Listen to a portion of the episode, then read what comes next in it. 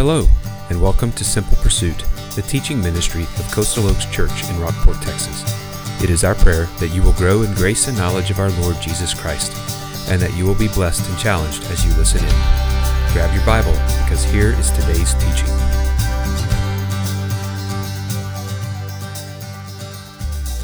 Take your Bible and open to, well, where are we going today? Let's see. I want you to turn to Psalm 51. We're going to get there in a minute. We're going to work up to Psalm chapter 51. We've been answering this question this month, this Advent season why did Christ come? So, this is part four. And in light of today being Christmas Eve, I just uh, I want you to hear again the angel's announcement out of Luke chapter 2. And like I said, we will work on our journey towards Psalm 51. The angel said to them, This is the shepherds on the hillside, Fear not, for behold, I bring you good news of great joy that will be for all the people.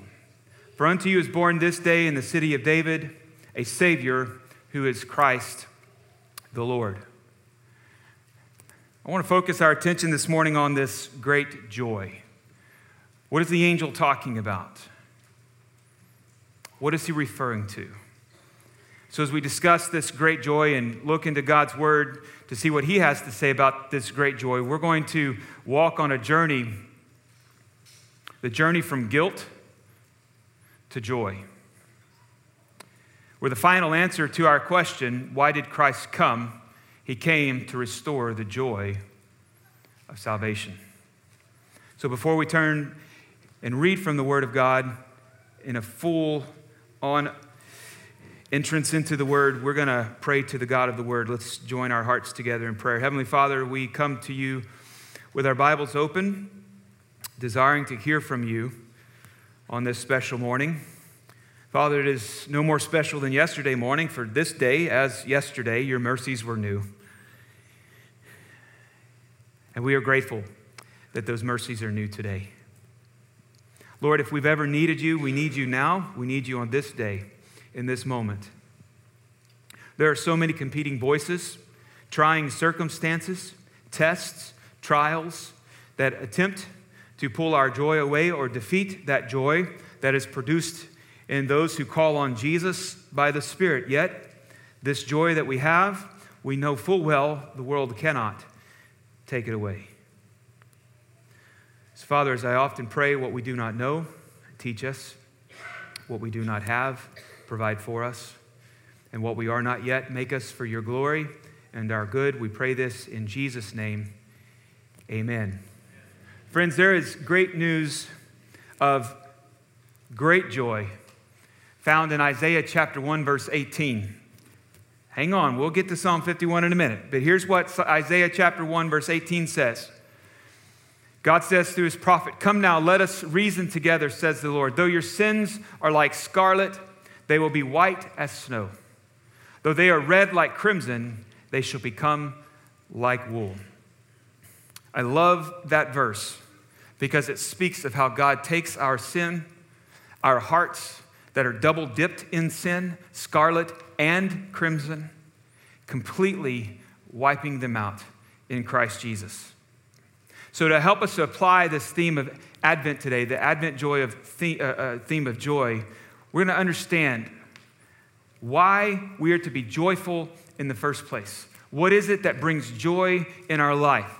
It has everything to do with what the Lord says in Isaiah chapter 1, verse 18.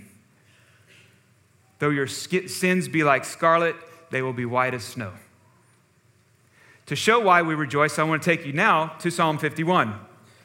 We're going to go back to a time in David's life, King David at this point, when the circumstances of his life were going so well. I mean, he's like midlife, everything's going well. He hasn't quite hit that midlife crisis moment. His kingdom has expanded, his military is successful, the kingdom treasury is growing, and at this point in his life, he didn't think he needed to be where he was supposed to be. It was the springtime, it was a time when the kings would go off to war.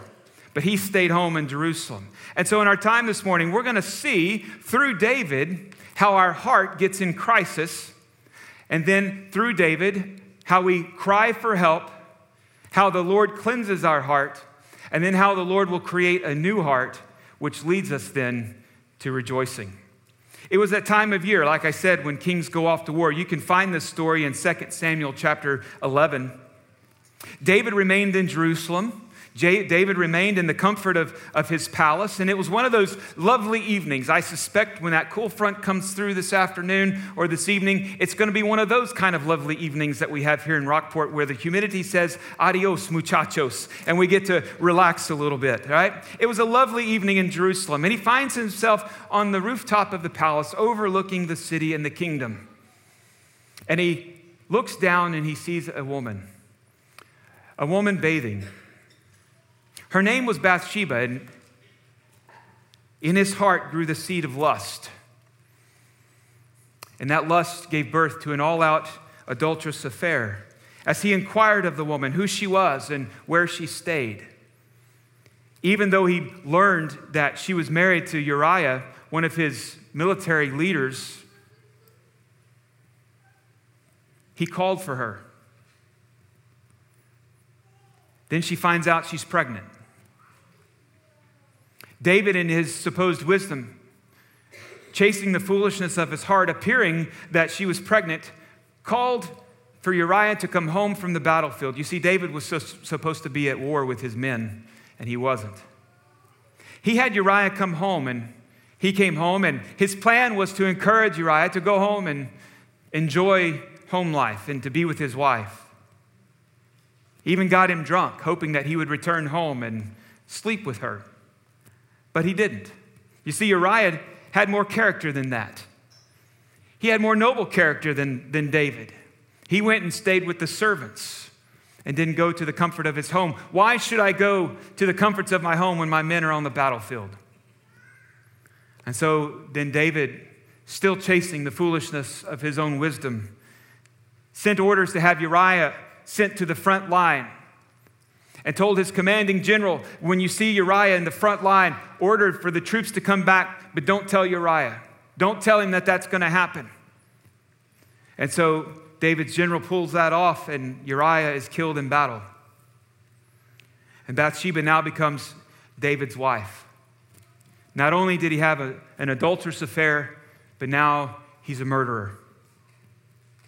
We jump to 2 Samuel chapter 12 where we find not only his heart in crisis, but if we think long and hard enough, we'll see that our heart is also in crisis.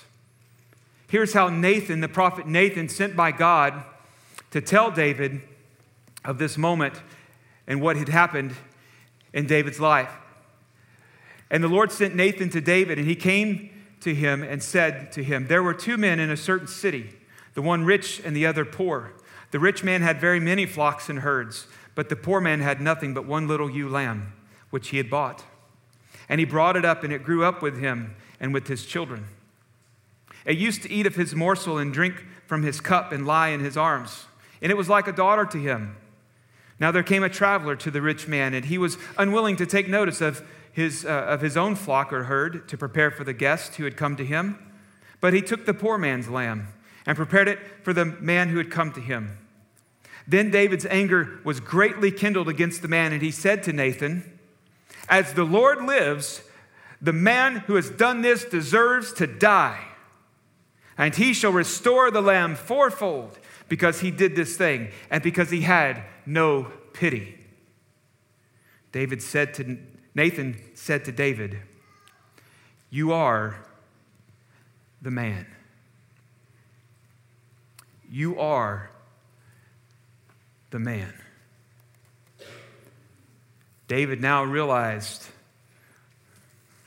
that being the man wasn't all it was cracked up to be. His heart suddenly is in a real place of crisis.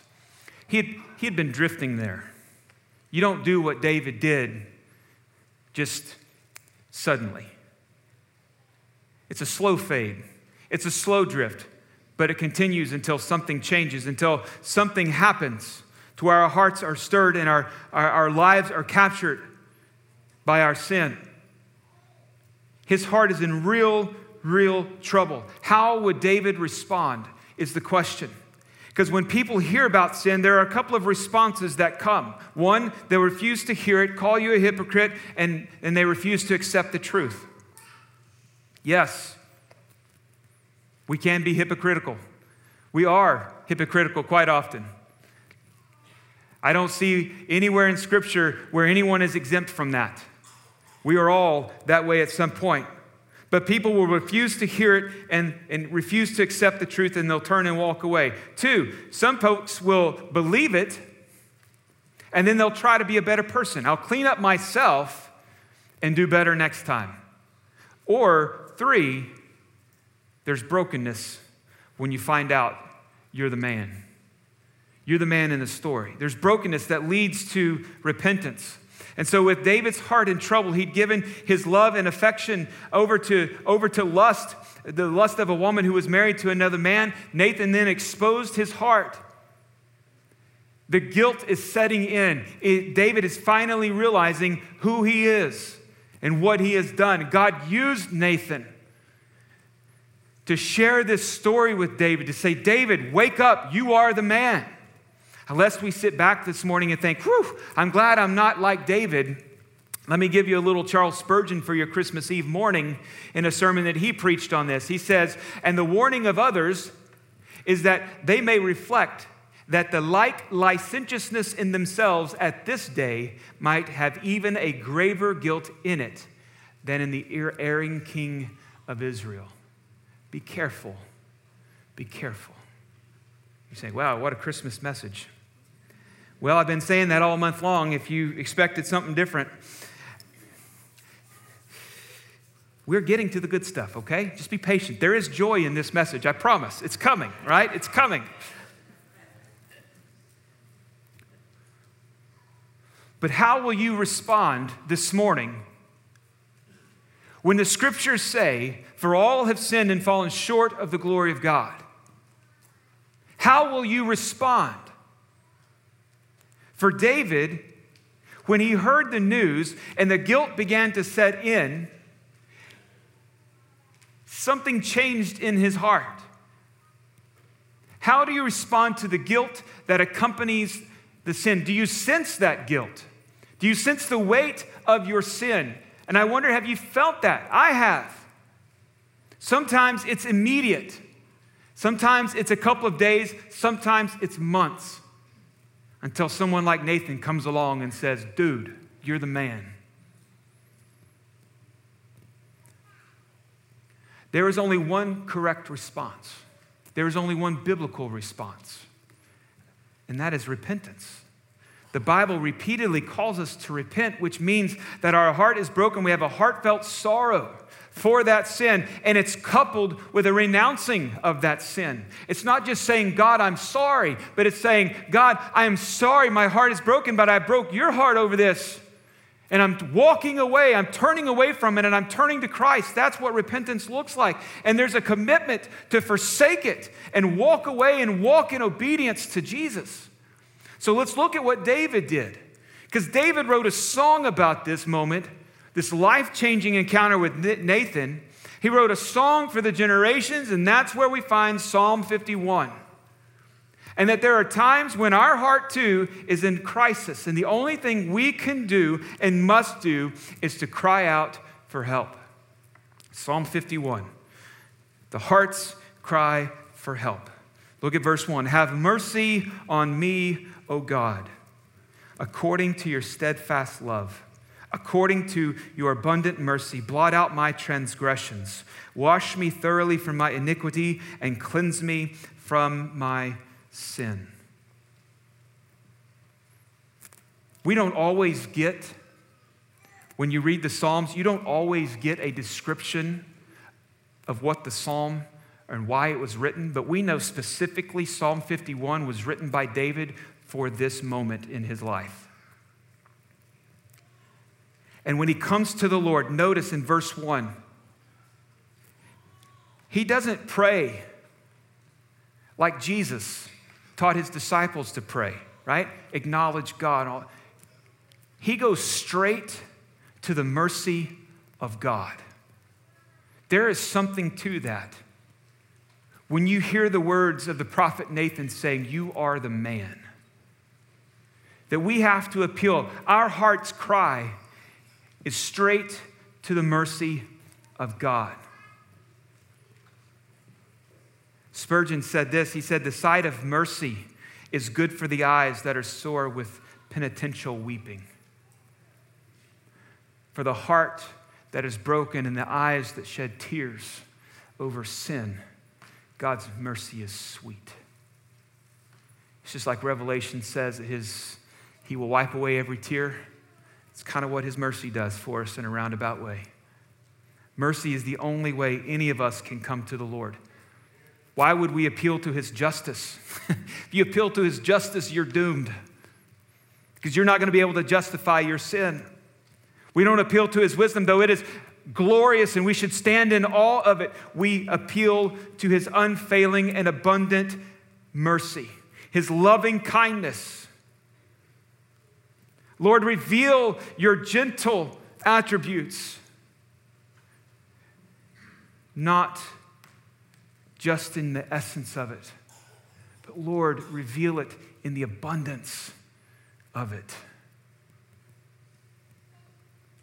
Lord, according to your unfailing love, according to your abundant mercy. Friends, his mercy is always at work and his mercy never fails. He then asks the Lord to blot out his transgressions, his iniquity, and his sin. He uses three different words there for sin. We understand one is transgression. Transgression is crossing of a forbidden boundary. David did that when he lusted in his heart for Bathsheba, inquired of her, and had an affair with her. He crossed that line. It is outright serious rebellion. The second word he uses is iniquity. Iniquity is, is a perversion, perverting God's created order. It also goes back to our original status or what we call original sin. And then he says the third uh, word he uses is sin, which is simply falling short, missing the mark. For all have sinned and fallen short of the glory of God. It's the same word. We fall short, we miss God's intended target. And so when David hears the words from Nathan, realizing that the Lord sent him to call him out on his sin, David, you are the man. David's cut to the heart. It's like he woke up from this present darkness that he was living in, not even aware of what was happening, surrounded and clouded his view, his sin did. And the dawn of a new day begins breaking through in David when he calls out to the Lord and his mercy. All we have at the end of the day is to appeal to the mercy of God. All we have at the end of our sin is an appeal and a confession. Notice what he says in verse 3. He says, I am aware of my sin. It is always before me. The real problem comes when we don't confess our sin because we think we're not sinners. Because we think that we're, what we're doing isn't sin. Or that God won't care, He'll look past it. Or we don't even think about our sin to begin with. If I don't think about it, I can ignore it. If I ignore it, then it won't bother me, which leads me through this thought process as recorded by a song in the 1980s. Don't worry. Why are you shaking your head at me, honey? Don't worry, be happy, right? Don't worry about it. Just, just enjoy the happiness. But if your sin isn't dealt with, happiness is going to be fleeting. It is always fleeting. It's not going to last because happiness is based on what happens, which means it's circumstantial. Circumstances change throughout life. But look what David says. He says this I know that it is sin. Against you I have sinned, and I've done what is evil in your sight. God, you are just in your judgments. You are blameless.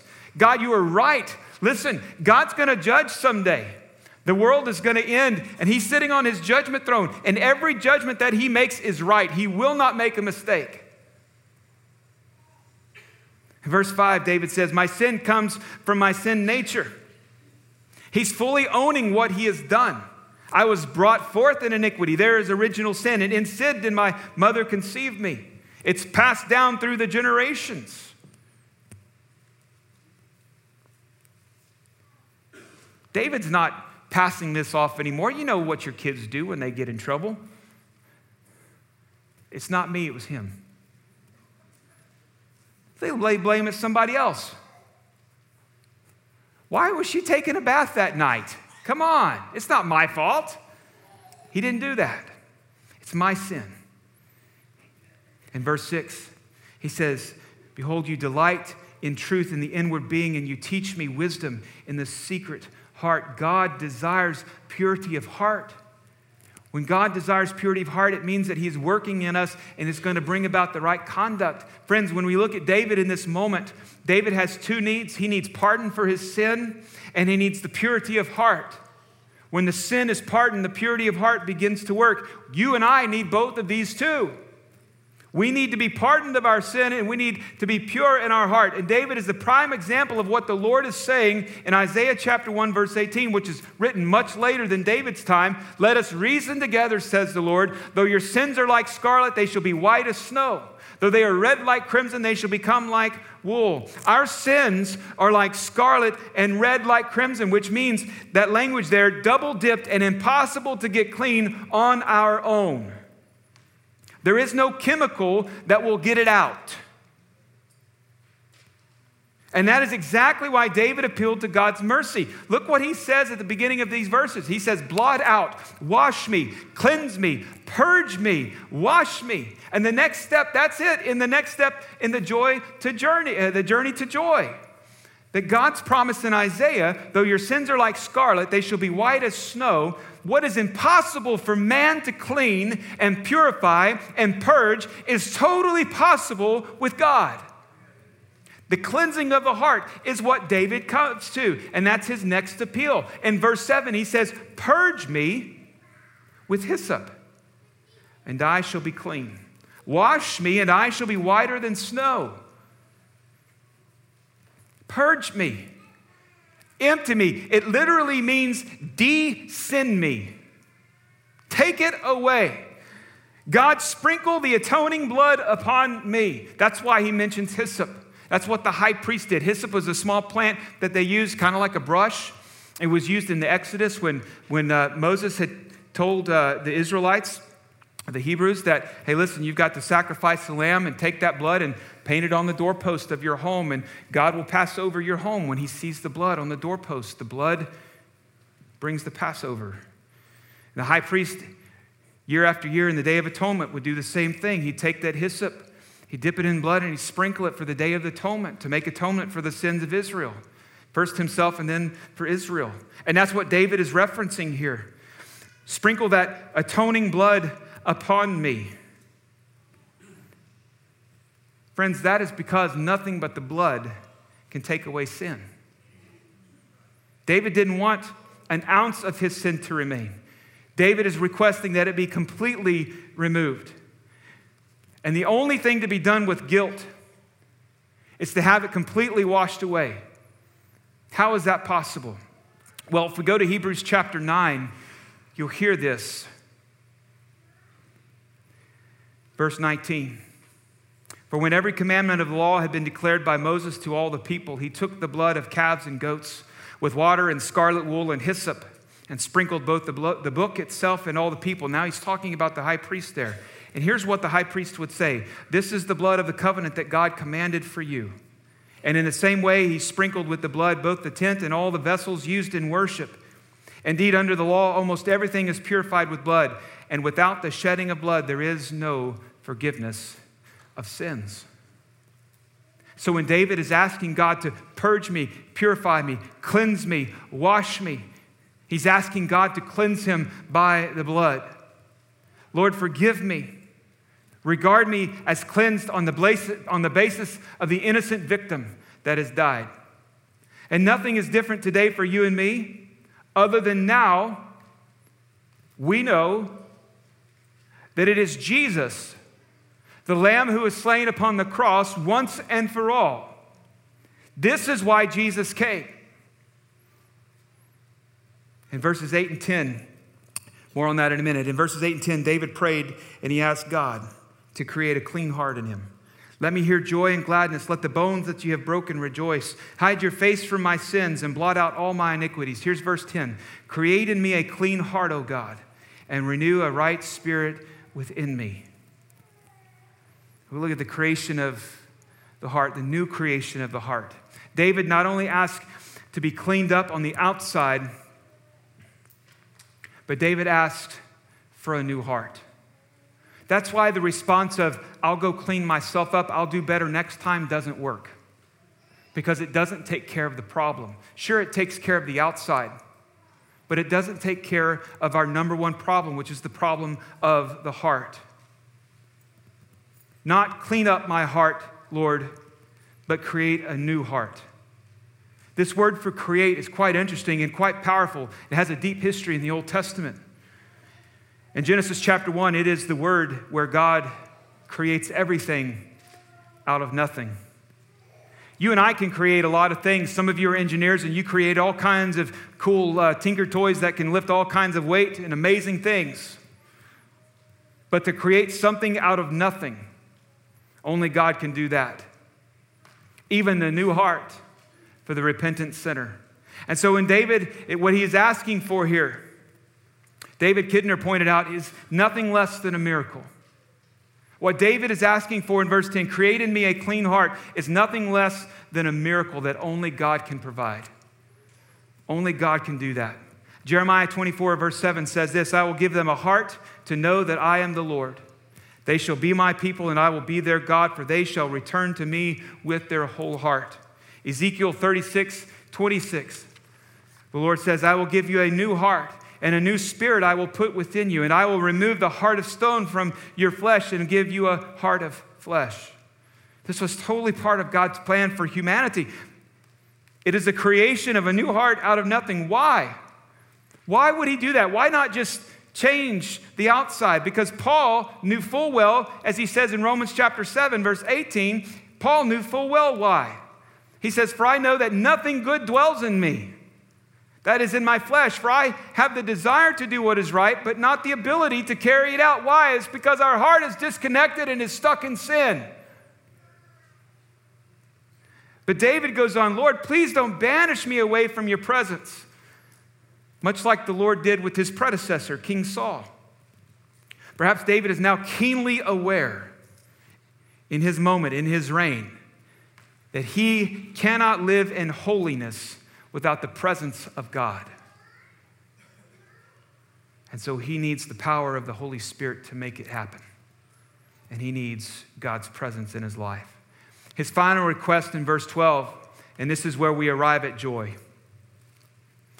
When he says this Restore to me the joy of your salvation and uphold me with a willing spirit.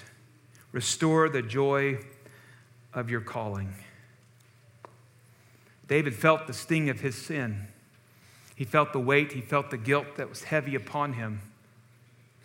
And now he's turned to find mercy and grace. You see, his sin had affected his eyes. Verse 3 I know my transgressions, my sin is ever before me. Bathsheba was everywhere. his mind in verse 6 Behold, you delight in truth in the inward being. You teach me wisdom in a secret place, but his mind was full of other things. Verse 8, we see there's some kind of physical issue there. Verses 6 and 8, behold, you delight truth in the inward being. Excuse me. Verse 8, let me hear joy and gladness. Let the bones that you have broken rejoice. His sin has affected every part of him his heart, his spirit, his hands, his lips. Everything about David had changed because of his sin. The joy had departed. His fellowship with God was broken. But in repenting and turning back to the Lord, the request for his joy of salvation was made the joy of God's salvation. And this is how it relates because what David longed for in his prayer Create in me a clean heart, restore to me the joy of your salvation. What David is longing for, what David is asking for, is paid for in Christ and by Christ at the cross. And this, how, this is how it relates because joy, the joy of the Advent season, this joy that Scripture talks about, this joy is the supernatural response to grace and the gospel. You only know this joy if you know Jesus, if you've surrendered to the gospel, if you've cried out while your heart is in crisis for the mercy of God. And then you hear the sweet words of Jesus Christ that he has died for you on the cross, that he has paid the full penalty for your sin, suffering in your place. But he didn't stay dead. You've heard the rejoicing news, the great news that on the third day he rose from the grave and that he was witnessed by over 500 eyewitnesses after the resurrection. And he ascended back into heaven some days later. Only now we wait for him to come back. This is why I believe the angels on the hillside that evening said, Fear not, for behold, I bring you good news of great joy. It's good news for David, the adulterer, the murderer. It's good news for Saul, the one who would walk away from God when he had the whole kingdom handed to him. It's good news for Moses, also a murderer. It's good news for Jonah, the one who would run away and flee from God. It's good news for Samson. It's good news for all of them. It's good news for me. It's good news for you. The joy of the Lord's salvation is not based on feelings, my friends, but it's based on objective truth, and that objective truth is the gospel.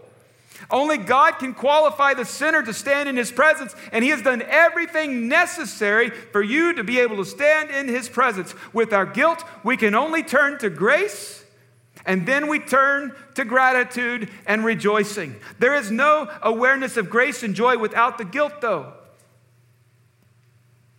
It is the state that we are in outside of a relationship with Christ. For all have sinned and fall short of the glory of God. That is Paul's way of saying, You are the man.